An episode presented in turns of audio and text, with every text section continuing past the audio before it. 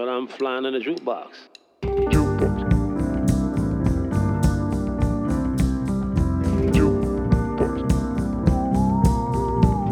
The flying jukebox. Alltså jag har hört att alltså kompisar till mig vars barn har liksom skrytit om oss i skolan. De, så fort vi vann så blev de barnen till mina kompisar uppringda av hela sina skolor. Och liksom så här, grattis, grattis, grattis. De bara, ja, tack så mycket. Som att, alltså alla kände verkligen en stor del av vår seger. Och jag tycker att det, det är grymt. Det är så det ska vara. It takes a village. Hej, Patrik Stanelius här. Visst är det Dina Jonas Manna känd som årets vinnare av Melodifestivalen med gruppen The Mamas ni hör. Vi ska alldeles strax tillbaka till Dina för ni lyssnar ju på Den flygande jukeboxen, en podd av, med och för musikälskare och hon stämmer väldigt bra in på den beskrivningen. Men först tänkte jag dra lite kort bakgrund för er som inte är supertajta med Dina Jonas Manna än. Tillsammans med Ashley Haynes och Lulu Lamotte utgör hon alltså The Mamas. Och det är tre bigga voicear som Jerry Williams skulle ha sagt. Och det var just när Jerrys och Dinas vägar korsades för några år sedan som lyckan vände för henne. Men det kommer hon berätta om själv. Dina Jonas Manna är soul och gospel rakt igenom. Hon har både sjungit i och lett hur många körer som helst. Inte minst Tensta Gospel Choir som har varit både en grogrund för hennes röst och en fristad för hennes själ. Ni vet hur det är. Du är helt övermänskligt grym på att sjunga. Du får köra bakom artister som Jenny Wilson och Vincent Pontare när han bestämmer sig för att vara hiphopartist och så vidare. Men av någon eller annan anledning så är vägen inte helt spikrak. Och sen står du plötsligt där och vinner Melodifestivalen inför 3,5 miljon tv-tittare två år i rad. Ni minns väl att det var The Mamas som körade bakom John Lundvik när han tog hem kalaset i fjol? Dina Jonas Manna vet hur det är, för det är hennes berättelse. Men nog tjattrat, nu tycker jag att vi återgår till Dina. Just det förresten, ni har väl inte missat att den flygande jukeboxen finns på Instagram och Facebook och på Spotify finns en spellista som heter Den flygande jukeboxens officiella spellista med all musik från podden som går att hitta på just Spotify. Okej, tillbaka till dig Dina. Jag var inne i det när jag som barn. Det var årets höjdpunkt att få kolla på Mello. Speciellt så här på 80 början på 90-talet. Tyckte att det var så grymt. Och sen se Eurovision med att man sjöng på alla sina egna hemspråk. Eh, men sen så tappade jag det när jag flyttade hemifrån. Och nu är jag i det igen. Okej, så årets höjdpunkt, så att Ja. Nick Borgen sjunger World Wide Web. Mm. Det, det var årets höjdpunkt för dig. Vet du, Lollo sa att för henne var hon, hon är mer in på Eurovision Ja. än Mello. Och för mig var Mello nog det viktigaste. Jag kommer ihåg att jag grät när En dag vann med Tommy Nilsson. För att jag tyckte att Orup Glenmark skulle tagit det med upp över mina öron. Alltså typ så allvarligt var det. Du gråter, svettas och blöder för musiken. Och Mm. Det är också därför vi är här nu tillsammans. Mm. För vi ska lyssna på lite låtar. Ja. del cielo la honda noche. Se oye del viento la serenata. Tu voz la luna prende en la negra simba de mi araucana. Neuken Kimei Kimei Neuken. Det är en eh, låt som sjungs av den argentinske Ah. folksångaren José Laralde. Oh. Och eh, Kimei Neuken Ah. eh, betyder vackra Neuken. Neuken är provinshuvudstaden i provinsen med samma namn i Argentina. Men gud. Kimei är, det är ett ord på mapuchefolkets Ah. språk, eh, mapudungun, som betyder just vacker.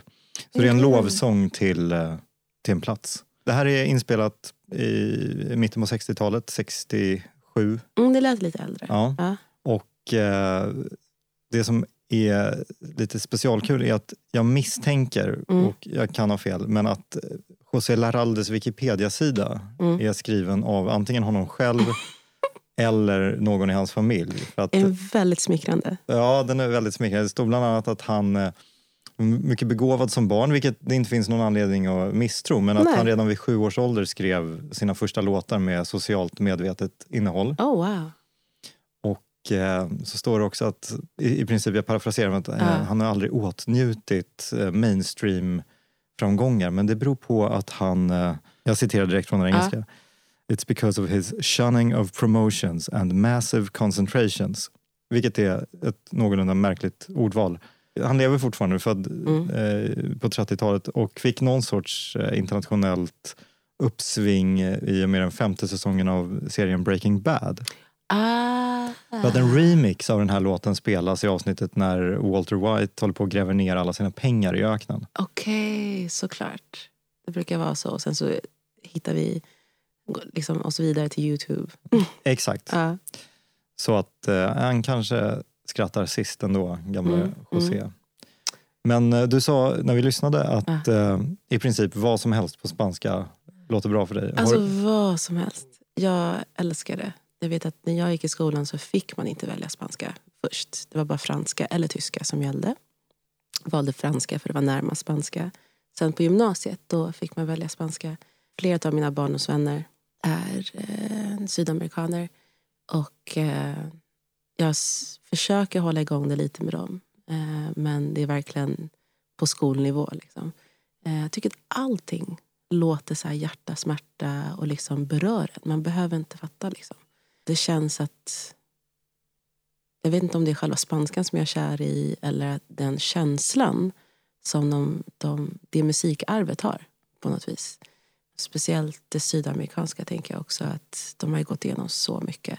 Alla möjliga revolutioner och diktaturer och flykt och kolonisation. Det är så mycket historia som har bakats in där. Liksom europeisk, sydamerikansk, Mm. afrikansk. Det finns väldigt mycket att ta ifrån där. Mm. Mm. Vi ska hoppa in i en, i en flygande jukebox tänkte jag säga. Men eh, vi ska röra oss till en helt annan del av världen Ja. och en helt annan tid i nästa låt. मजा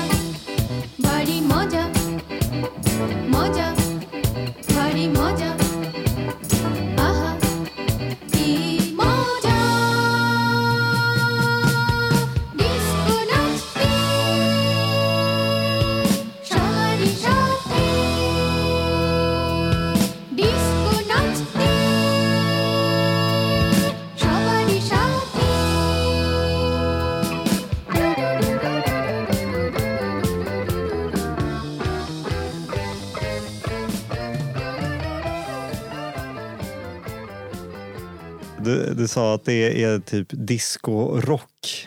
Nej, men de här breaksen liksom, som kom så brukar man inte stanna upp i disco. Liksom. Nej. Det matas ju på annars. Liksom. Ja, det Ja. Vi, du är väldigt nära sanningen. Det vi lyssnade på var disco jazz. Ah. Ett album med den eh, indiska doldisen Rupa Biswas. Den här Okej. låten heter Moja Bari Moja och den här skivan har en jätterolig och lite sorglig historia bakom sig. Ah. Det är nämligen så att eh, den här härliga tjejen Rupa Biswas var 27 år eller någonting när hon och hennes familj åkte på semester från Mm. Indien, Mm. där hon är född och uppvuxen, Mm. till Kanada där de hade släktingar. Och eh, det här är en tjej som, inte helt olik dig själv, eh, har en stor begåvning för att sjunga tack. eh, och älskar att göra så. Mm. Så att eh, när de är hos eh, hennes släktingar så går hon in prompt och upp efter middagen och har en liten föreställning. Ah. Och alla blir så imponerade att eh, några där i rummet som har någon sorts bra nätverk Mm, ordnar ett gig åt henne Okej. på eh, University of Calgary där hon får uppträda inför tusen personer och i två, tre timmar underhåller Ah. de med liksom, indiska sånger. Ah. Och i publiken den dagen så sitter två brorsor med namnet Khan Mm. som eh, är kompis med Rupas storebror och eh, det här är liksom musikaliska tungviktare Ah. i Kanada. En av dem har spelat tablas tillsammans med George Harrison bland annat. Okej. Och de fixar studiotid åt henne. Ah. Och hon spelar in eh, det här albumet, Disco Jazz, under semestern i Kanada. Ah. Och, och det här är 1981 ungefär. Okej. Det som händer sen är alltså det här är liksom en dröm som går i uppfyllelse Mm, för, en, mm. för en ung person. Och sen så händer ingenting. Nej. Det är som att de får 17 andra, kanske viktigare jobb bättre betalda jobb. Alltså, som, Så bara glöms det här bort. Så Liksom. glöms det bort. Och hon eh, är så försynt att hon vågar liksom inte ligga på. Nej. Så långt efter att inspelningen är klar och allt det där så hittar hon en kassett med sig själv i en affär som hon köper och tänker att så här, det här blev ju ingenting. Spola fram till om en 30 år senare Ja. kanske, när den här musiken har dykt upp igen på något sätt. För Mm, att, mm. alltså, kanske på någon loppis eller liknande och den är med i en Bollywoodfilm och efteråt så får Dan Snaith, som eh, är också känd under namnet Caribou, Okej. på något sätt den här musiken i sitt knä och inkorporerar en av låtarna i, eh, i en mix som han gör. Han, alltså han samplar henne. Ja. Och så kommer i samma veva så kommer någon tysk bootlegpressning. eh, och en dag när, när den här Rupa som, som idag är en liksom, pensionsmässig Ja. kvinna, när hennes son bara av ren nyfikenhet googlar henne för, för att liksom se om det går att hitta den här musiken så Ja. ligger den ju såklart uppe överallt på Youtube och liknande. Men då kliver ett, ett skivbolag in och eh, liksom bestämmer sig för att göra det här på rätt sätt. Så att de Mm. kontaktar alla inblandade, köper loss rättigheterna, Mm. gör en remaster och, Mm. och eh, den släpptes eh, i fjol eller tidigt i år Mm. om jag minns rätt. Mm. Så att nu, liksom, nu är hon utgiven på riktigt som det ska vara. Okej, när du sa så att det var något sorgligt och så, så nämnde du att hon var 27 så tänkte jag så här, inte hon också. Gick hon också bort som alla liksom? 27-klubben. Ja men verkligen, jag tror det var något sånt. Ja, men gud vad grymt. Jag... Eh, ja, fusion. Det, ja, alltså, alltså, det är inte riktigt disco, det är inte riktigt jazz. Ja. Eh, Det är inte riktigt Bollywoodmusik heller men det är Nej. bara väldigt svängigt och härligt. Alltså vi hade ju, eh, kom ju från Eritrea och när jag var 11 så åkte vi tillbaka efter självständigheten, eh, 92. Och, men då hade det fortfarande varit så att landet hade varit rätt isolerat. Så det enda du kunde hyra eh, i videobutiken var Bollywoodfilmer.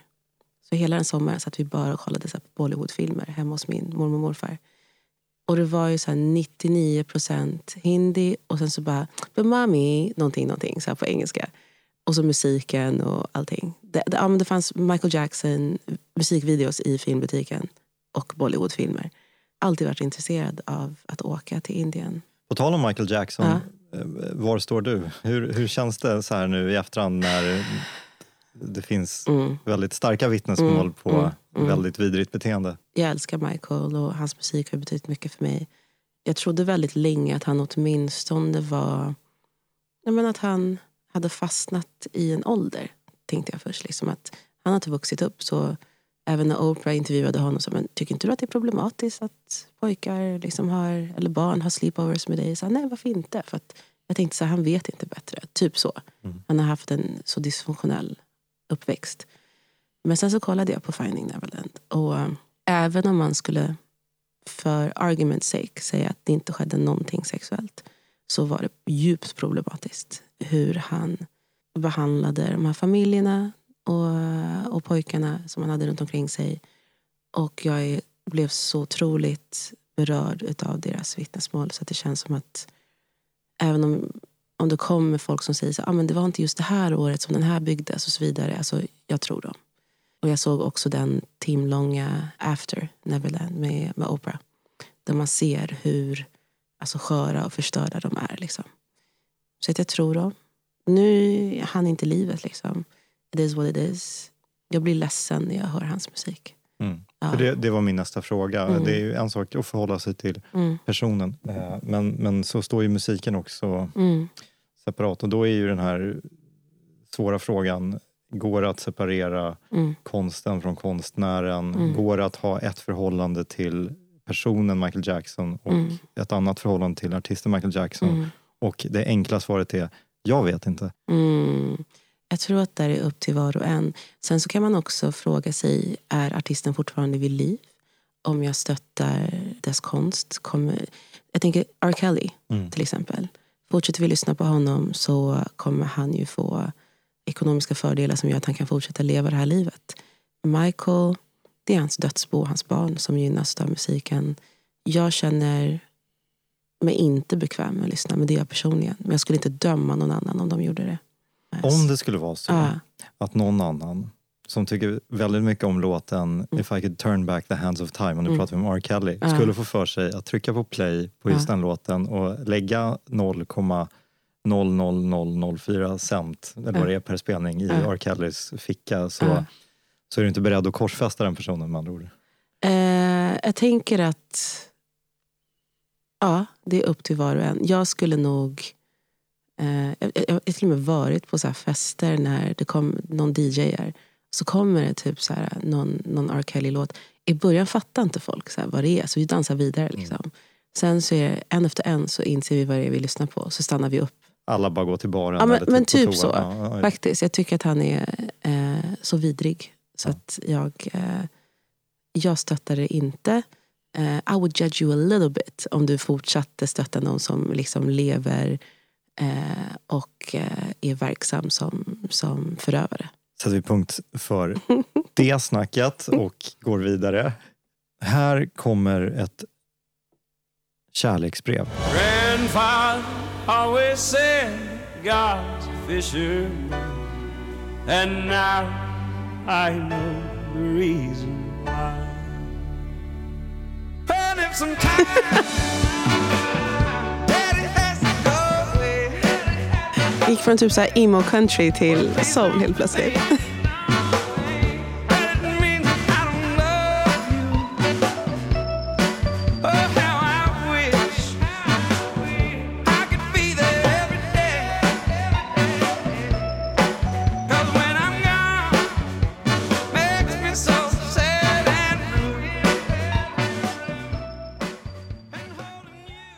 Men gud vad fint. Jag blev rörd där i början.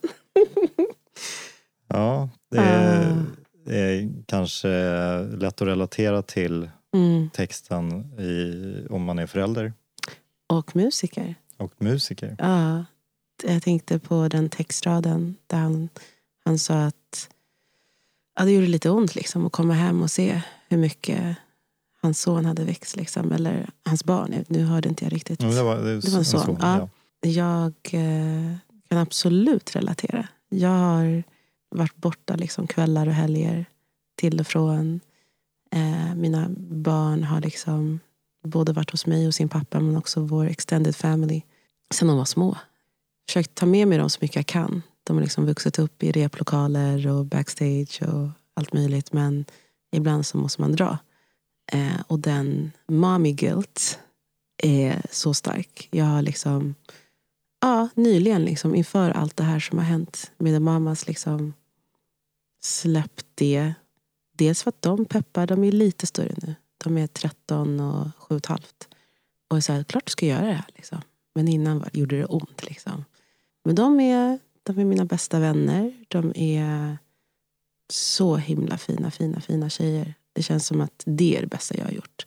100 procent. Mer än någon bedrift, annan bedrift så är det var deras morsa. Och kanske också därför jag dröjde med att försöka satsa på min egen musik så pass länge. För att jag ville spendera den tiden med dem. Jag ville bli en ung morsa och ha liksom en familj. och Alltid älskat musiken, alltid velat jobba med musik i någon form.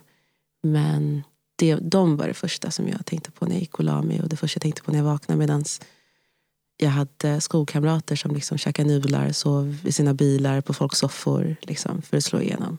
Vet du vem vi hörde? Alltså jag tyckte att jag kände igen, men jag vart inte klok på exakt vem det var. Jag blev lite förvirrad för att, att det var liksom inom country. Ja, precis. Det stuket i början där. Är det Waylon, är det Otis, är det båda? Det här är en kille som heter Sturgill Simpson från albumet A Sailor's Guide to Earth och Sailorn i fråga är hans farfar Ah. som eh, gick till sjöss för den amerikanska flottan under andra världskriget Okej. och skrev ett brev till, eh, till sin hustru, alltså Sturgill Simpsons farmor, där Ah. han i princip eh, la ut texten om hur mycket han älskar henne och Mm. alla sina tankar om deras liv tillsammans. Och så var det även ett brev till parets än så länge ofödda barn Mm, eh, som var på väg, Mm. alltså Sturgill Simpsons farsa. mm. Och efter att eh, Sturgill Simpsons farfar gick bort så hittade han det här brevet och läste det och insåg Mm. att jag lärde mig mer om människan i det här lilla handskrivna brevet Mm. än liksom hela deras liv tillsammans. Wow. Eh, och skivan är då, hela albumet är som en eh, lång kärleksförklaring till Mm. hans son. Gud, Och nice. eh, du, du var inne på när vi lyssnade att det är tvära kast i musiken. Ja, men så är ju föräldraskapet. Så är föräldraskapet och så Ja. är också alltså, musiken i den amerikanska södern. Mm. Där det, är, det är ganska oklart vad det är som egentligen avgör om någonting är country eller soul. För att Mm. ingredienserna är ju oftast väldigt lika. Alltså vi Mm. har tematiken, vi har smärtan, Mm. eh, längtan. Just det. Vi, det finns ett sväng, eh, det finns eh, människor, alltså så jordens salt, hårt Mm. arbetande människor. Mm. Och eh, mycket, det kan vara så att det är färgen på ens hud som säger vad det är för det. genre. Eh, Sturgill Simpson själv säger att there's bad music and there's soul music. Ooh. Ja, Så han bryr sig inte så mycket om eh, jag är beredd att hålla med. Nu, vi kastar oss direkt in i nästa låt för det, Mm. finns, det finns ett släktskap här. Mm. Och eh, efter att jag har hört dig prata om eh, dina döttrar så känns det nästan taskigt att snurra igång den här. Men, men valet är gjort. Okej. Yes.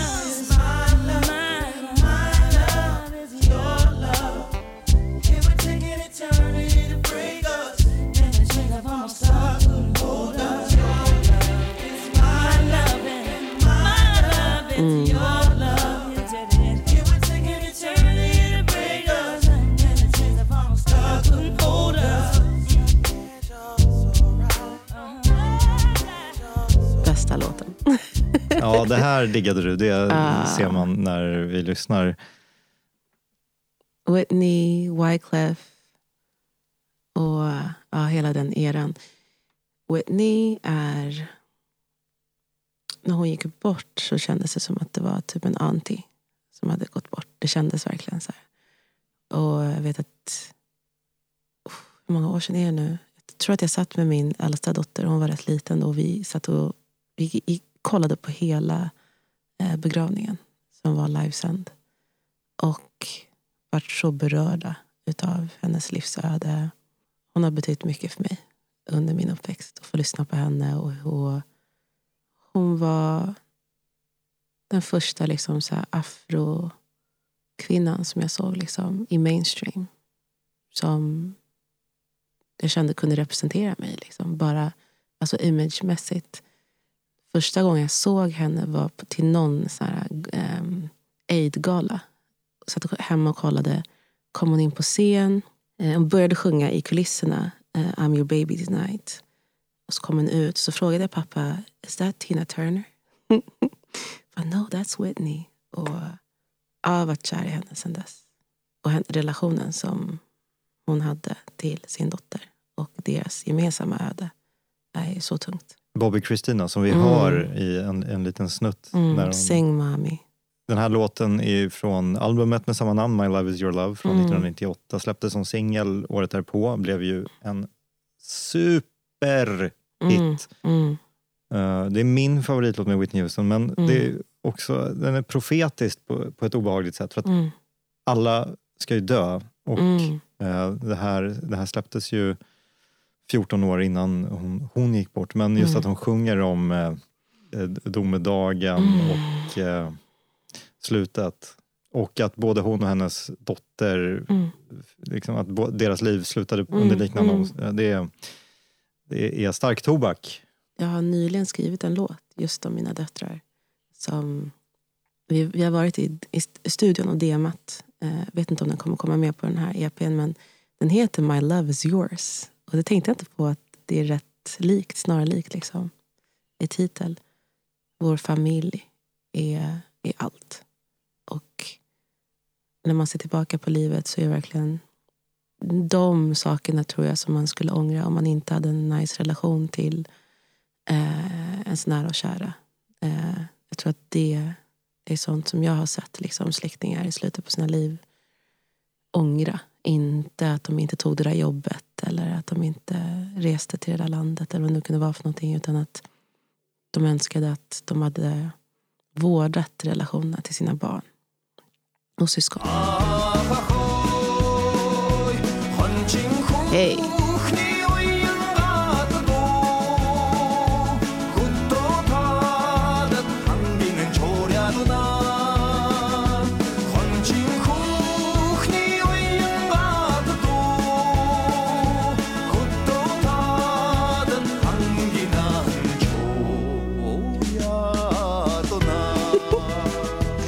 Älskar de här kontrasterna.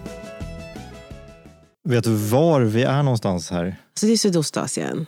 Ehm, jag tänkte först att det var japanskt. Men sen så kom jag på att det hade kunnat vara koreanska. Ja, det är inte långt ifrån men Ja. inte riktigt helt rätt. Vi Nej. befinner oss i inre Mongoliet, Nice! den autonoma regionen i Kina Ja. och eh, lyssnar på bandet Hangai Ja. Som eh, sjunger om eh, grässlätten, deras vackra hem, eh, Meiliditshojen Wadidja. Okej, då eh, passar det med bluegrass. Ja, exakt. Ja. Mongolisk bluegrass. Eh, Jag har inte så mycket, mycket mer att säga om det här annat än att det svänger något så sjukligt och är peppigt och härligt. Jag fick, alltså melodierna, jag vet inte om det är liksom så här skalor när man spelar någonting. Jag fick um, eritreanska vibbar. Alltså så här musik som mina föräldrar spelade i sångsättet. Liksom. Pappa brukade, han låtsades när jag var liten liksom, han, att, att han kunde spela piano. Jag var helt övertygad om att han kunde spela piano. Han spelade på random på de svarta tangenterna. Liksom. Eh, och det, så låter eritreansk musik. Eh, men ja, det, det är intressant hur man har ju redan ett sätt att sjunga på, på sitt språk som liksom hör ihop med ens kulturarv. Men sen så finns det ju ett musikaliskt uttryck i den genren som man ska sjunga. Det har jag tyckt varit svårt liksom, att, att merga. Eh, jag har försökt skriva på tigrinja, försökt sjunga på tigrinja. Eh, och då får man tänka till lite. Man kan inte ha samma typ av fraseringar exakt som man gör på engelska eller på svenska. Liksom. Eh, kan kan man, men då låter det lite konstlat. Liksom. Eh, så att det föds något nytt när man, när man liksom tar eh, och mergar genrer och kulturer på det här sättet. Nu har vi kommit till en punkt som jag har sett fram väldigt mycket emot Mm. inför att få träffa dig. För jag skulle gärna vilja veta vad du tycker om den här unga och lovande talangen som inte är helt kass på att sjunga. Är det du? Wow.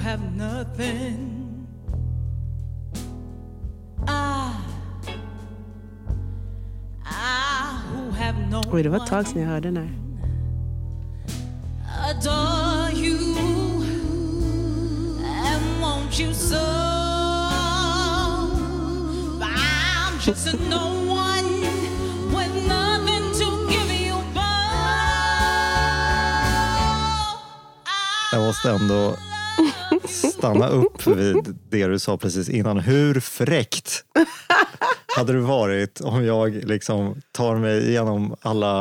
Det, det har inte varit besvärligt att boka det, men liksom att här, anstränga mig för att få hit dig, sitta och prata i en timme och sen säga kan du lyssna på min demo? Jag tyckte det var kul, varför inte?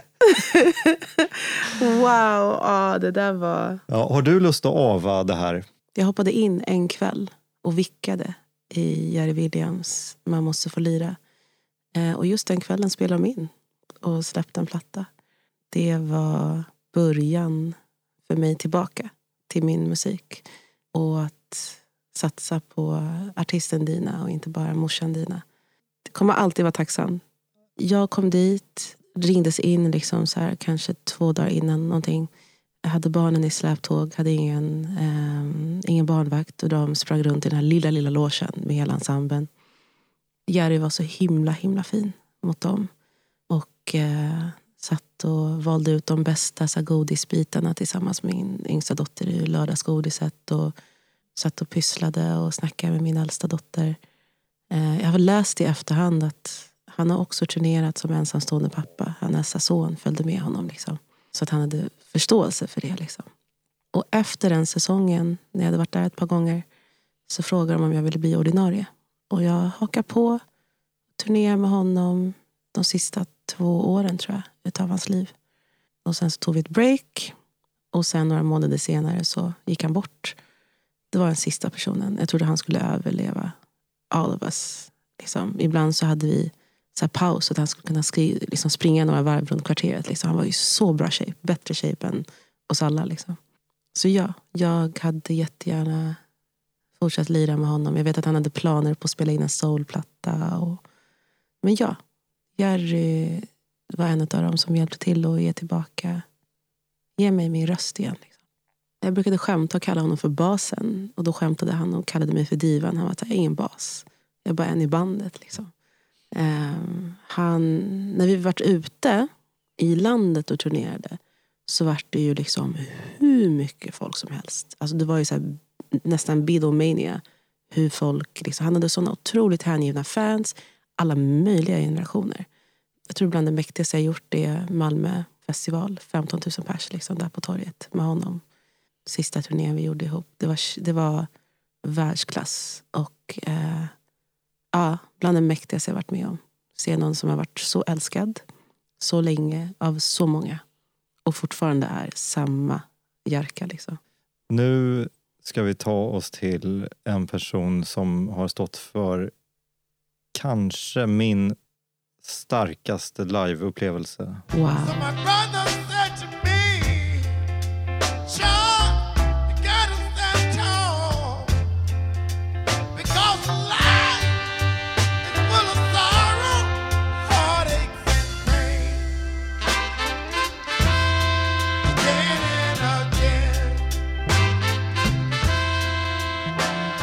Så mycket känsla. Heartaches and Pain, Charles Bradley. Så mycket känsla säger du. Det är verkligen spot on. Ja. Den här mannen var 63 år ung när han skivdebuterade Wow. 2011, No time for dreaming. Ja. Eh, Då såg jag honom på Hultsfred och eh, det var Oj. första gången i mitt liv. Jag har ju liksom gått omkring och älskat soul Mm. sen, sen jag var en liten knatte. Men Mm. Var första gången i mitt liv som jag verkligen såg en riktig, riktig, riktigt tvättäkta jävla soulartist. Och den här mannens livsöde är någonting helt annat. Mm. Han eh, såg James Brown som barn och eh, han, han blev helt bara knockad. Mm. Och eh, började liksom lä- lärde sig sjunga som James Brown, imitera James Brown och hankade sig fram väldigt länge som James Brown-imitatör. Och jobbat som kock, varit hemlös. Eh, Wow. lärde sig aldrig att läsa eller skriva. Mm. Så att när han under eh, 90-talet blev liksom upptäckt Mm. eh, som, som James Brown-imitatör eh, och signad till skivbolaget Daptone som är ett soul revival skivbolag Mm. som bland annat ha- hade Sharon Jones i, sin, i sin roster. Så Okej. sättet som de skrev låtar var att, att eh, kompandet bara jammade och han Mm. stod där och liksom i princip improviserade fram textrader. Mm. Och det här är dagboksmässigt. Allt han sjunger om, det här med att han väcks en morgon av att det är sirener och hans brorsa har blivit mördad lite längre på gatan. Det hände. Det det är så himla starkt. Mm. Det, det finns en jättebra dokumentär om honom. eh, The Soul of America. Åh, han kallades för The in. Screaming Eagle of Soul. Han gick tyvärr bort i eh, cancer för tre år sedan. Så att han, Okej. han släppa tre album men eh, inte åtnjuta... Alltså hans, hans karriär som eh, liksom signad artist var Mm. short but sweet. Nice. Ja, men då ska jag kolla upp den och spara den. Eh, jag brukar försöka ha en liten så här, eh, lista på sånt jag vill kolla på tillsammans med pappa när jag Mm. hälsar på honom. Pappa gav mig min musikaliska utbildning. Liksom den första. Hela hans kassettbandssamling. Allt. Det var liksom soul, country, poprock. Verkligen allätare är pappa. Men eh, hans sto- stora, stora favorit var Ray. Och tog oss som familj till Globen för att se Ray Charles när vi var små. Han sa I only have one rule, be quiet. och sen så... Sa din pappa eller Ray Charles ja, det? pappa sa det. Så att vi fick inte... vi- diggade till och med tyst. Liksom, för att pappa, det här var pappas stora grej. Ehm, Konstigt om Ray Charles hade sagt det nu när jag Eller tänker efter.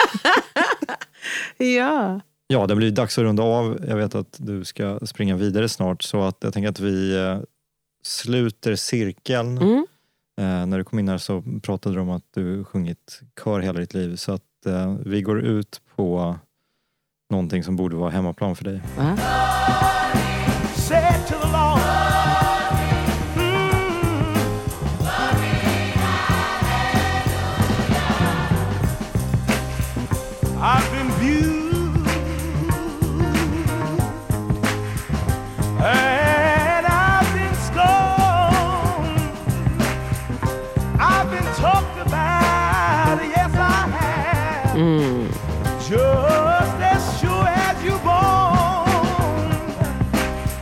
This is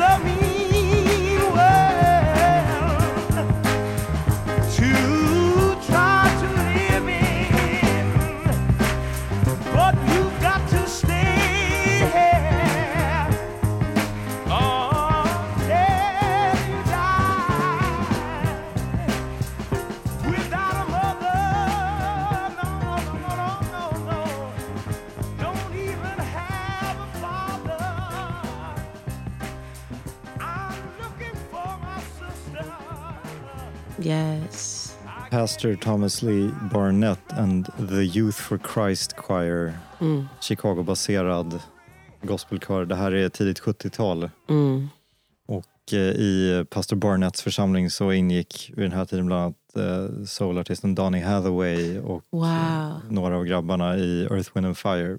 För att Ah. nämna några. Så att det här var, verkar ha varit the place to be om man gillade bra gospel i Chicago. Alltså gospel är verkligen den...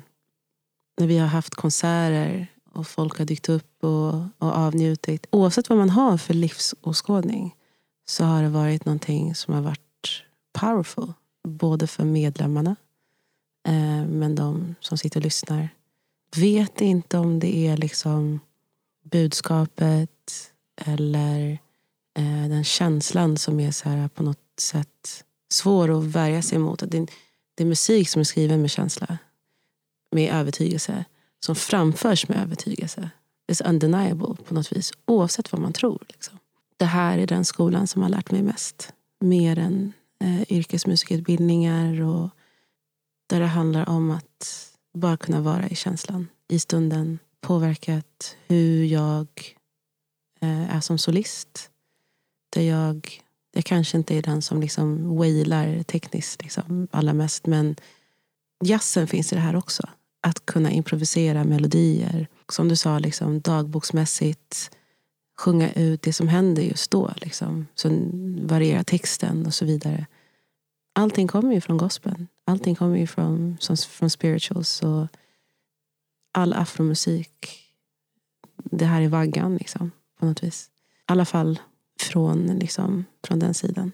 Då är jag nyfiken på att Mm. fråga, hur gick det till när du startade Joyful Noise som är, är en del av Tensta Ja. Gospel Choir, Ja. eller en egen kör in, inom, under Precis. paraplyet? Ja, men precis. Eh, jag började ju 97 som 16-åring. Och då var det Michelle Nakagawa, grundaren till Tensta Gospel, sångerska, dansare på den tiden. Och eh, var från Tensta och ville ge tillbaka till kidsen där. Då var det en typ av fristad som skulle vara, liksom, vara drog och alkoholfri och ett alternativ till liksom, allt. Samtidigt så startade hon en kör i Fisksätra och en inne på Östermalm som blev vår fadderkör.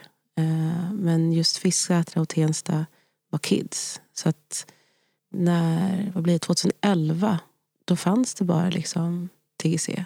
Då hade vi blivit vuxna och det fanns ett behov för de som ville sjunga och inte ville vara med i lilla barnkören eh, och inte riktigt var där vi var i livet. Visst, man kan stoppa in yngre folk hela tiden men det finns någonting eh, viktigt i gemenskapen att vara med sina contemporaries och liksom eh, sammansvetsats ihop. Och det går lättare om man har ungefär samma förutsättningar. Och jag ville ge tillbaka. Så då räckte jag upp handen och sa men jag kan. Jag har fått så mycket. Det här har hjälpt mig så mycket. Och då eh, var jag redan verksam liksom, som yrkessångerska och musiker. Och kände varför inte. Några av mina bästa vänner idag är liksom sådana som jag har varit mentor åt och har gett mig lika mycket som, som jag har gett dem. Det handlar om att skapa en plattform och ett forum där man kan få utvecklas fritt. Det blir en familj. Överhuvudtaget Tensta Gospel och Tensta kyrkan har varit massa olika honorary aunties and uncles till mina kids. Det har vi med oss hela livet. Vi sätter P här. Ah, Jag vill tacka dig Dina jättemycket. tack själv för Verkligen komma. för att du tog dig tid att komma hit. Det har varit så kul att snacka. Det har varit jättefint. Jag gillar det här. Bra. Ha det fint. Detsamma.